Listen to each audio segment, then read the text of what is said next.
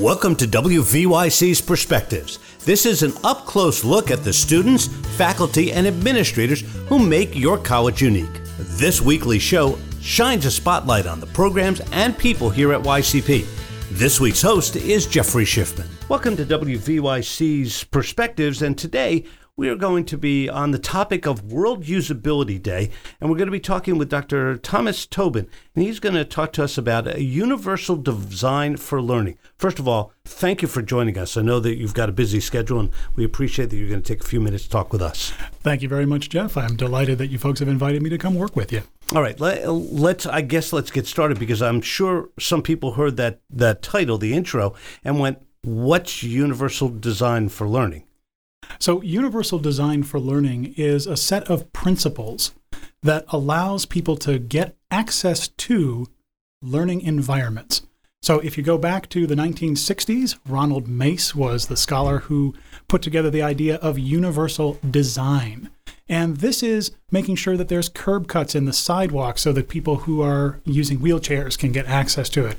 This is making sure that the doorways in your buildings are wide enough for people in wheelchairs to get by.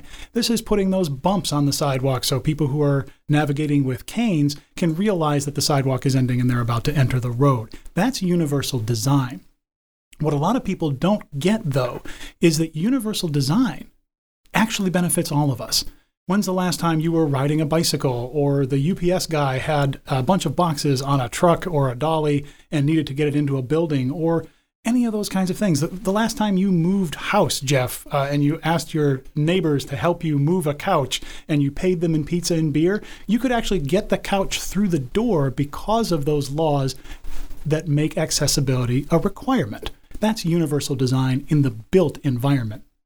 In the 1990s, the neuroscientists at CAST, the Center for Accessibility and Special Technology in Boston, they figured out that when we learn anything, whether we're 6 years old or 60 years old, three different chemical pathways in our brains need to be activated. Now, I'm not going to go into the neuroscience, but it really just means that we have to have a what, a why, and a how.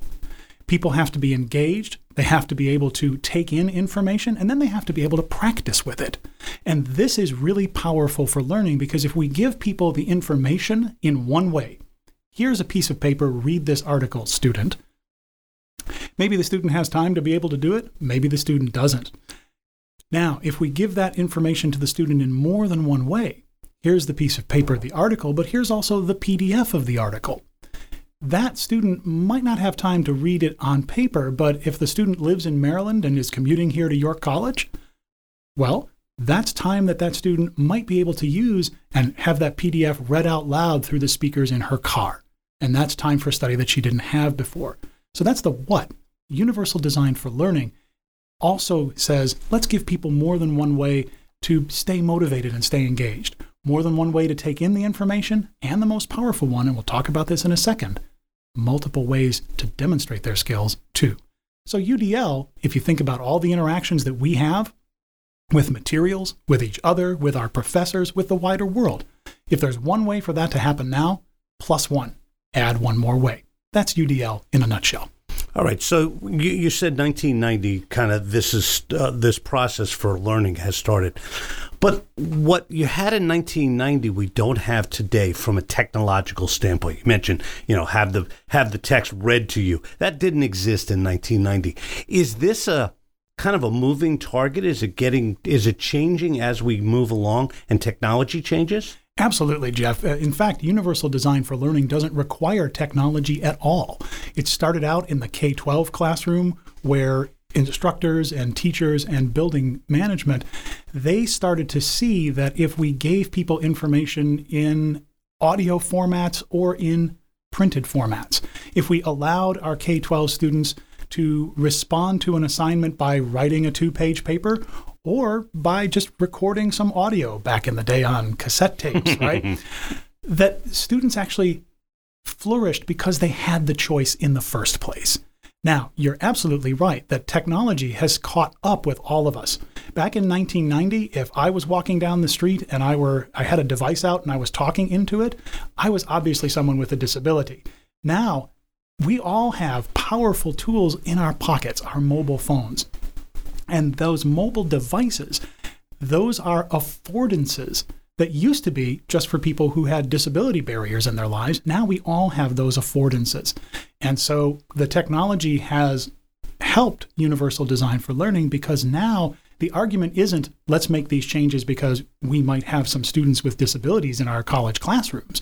The argument is, let's give people more choice and more control over how they path through their college learning, and that leads to greater student persistence, retention, and satisfaction. And we have 30 years of data to back that up. So really, in a way, we are trying to make all students have a better and a more universal experience. Absolutely. And one of the things that's surprising to a lot of people is that the people in our classes who are using these choices when we build them in, they're not all our commuter students. They're the students who live 5 minutes away from campus, or the students who are in residential buildings on campus at other colleges and universities. They're people who have work responsibilities, family responsibilities. Our biggest barrier is no longer the physical environment. It's the clock. We've all got other things going on, and we're trying to shoehorn education into our busy lives.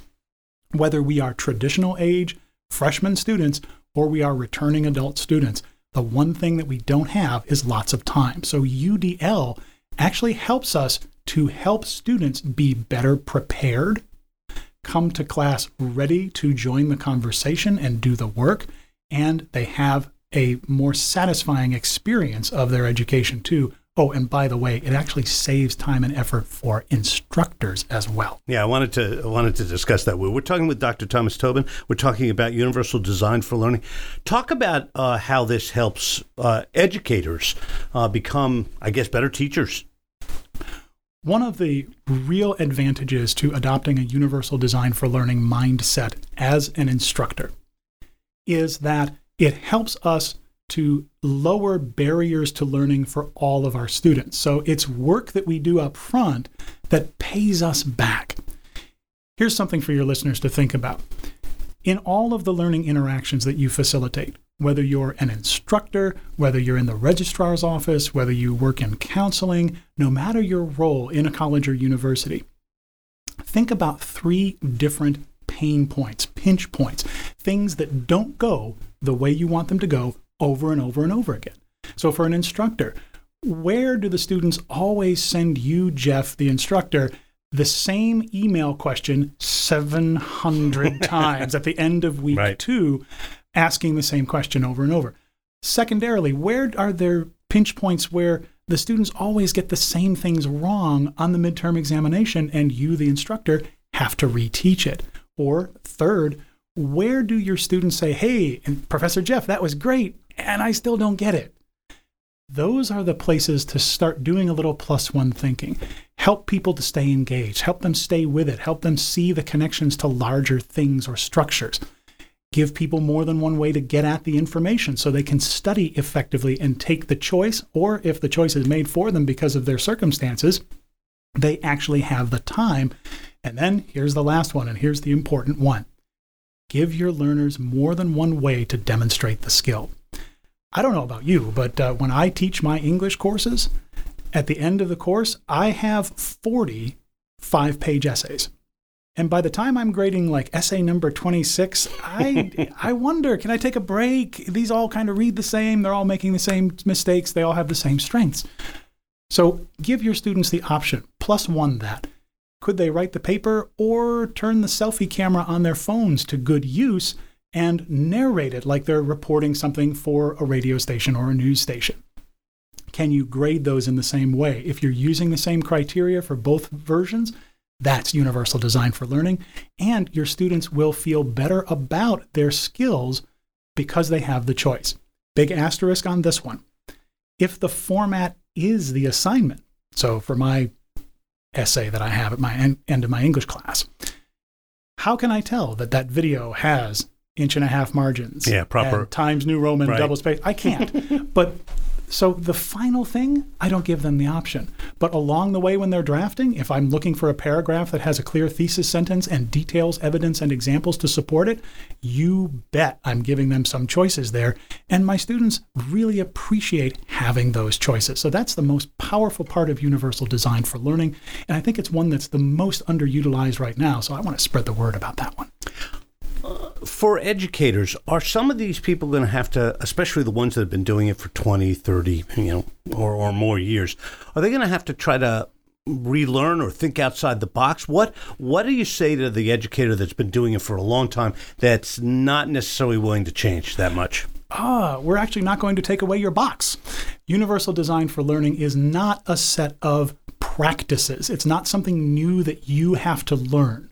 It is a mindset that lays on top of whatever you teach, however you teach it. And as we're thinking about that, if you're in an active learning classroom, you've adopted the flipped learning model, you're a standard chalk and talk lecturer, UDL doesn't make you change that. The change that UDL helps you do is it helps you to give people choices in how they stay motivated, how they take in information, and then how they share that information back to you. It doesn't make you change. It just gives people more options. And last word on that, it is work that pays us back. Does this also help the students in a way that may not be the quote-unquote traditional learners? You hear that a lot. Does it help them become better at learning and succeeding in college? I can't actually answer that question. Okay. Because anything that we do that gives students more time for study, more time for interaction, and closer interactions with the materials, with each other, and their instructors, anything we do is actually going to move the needle on that. Universal Design for Learning methods help to set up those interactions so that students can be successful for them. So the direct answer is we don't know. The indirect answer is, heck yes. And you talked about our non-traditional students. Our traditional student these days is a 37-year-old Latina mother of two who has a full-time job. Non-traditional is the new traditional. Even at colleges where we have a large commuter population and a large local population of people who are feeding directly to us from high schools, even here at some place like York College, we're seeing more and more and more people coming back to get their educations. And that non-traditional population, we're close to the tipping point where that's the new normal. And it's also for our 18 and 19-year-olds as well. So anything we can do to reach out to them and help them find even 20 more minutes in their day for study, interaction, or scholarship, that's a win for them. Dr. Thomas Tobin, thank you. Universal Design for Learning. It sounds fascinating for both the educator as well as the student. Thank you for coming and spending some time with us. Thanks a lot, Jeff. I appreciate you inviting me. Thanks for joining us for WVYC's Perspectives. The program airs weekly on Mondays and Fridays at 9 o'clock. Public Affairs program is also available as a podcast at wvyc.podbean.com. Jeffrey Schiffman serves as the Executive Director of Perspectives. We hope you join us again for this in-depth look at the York College community.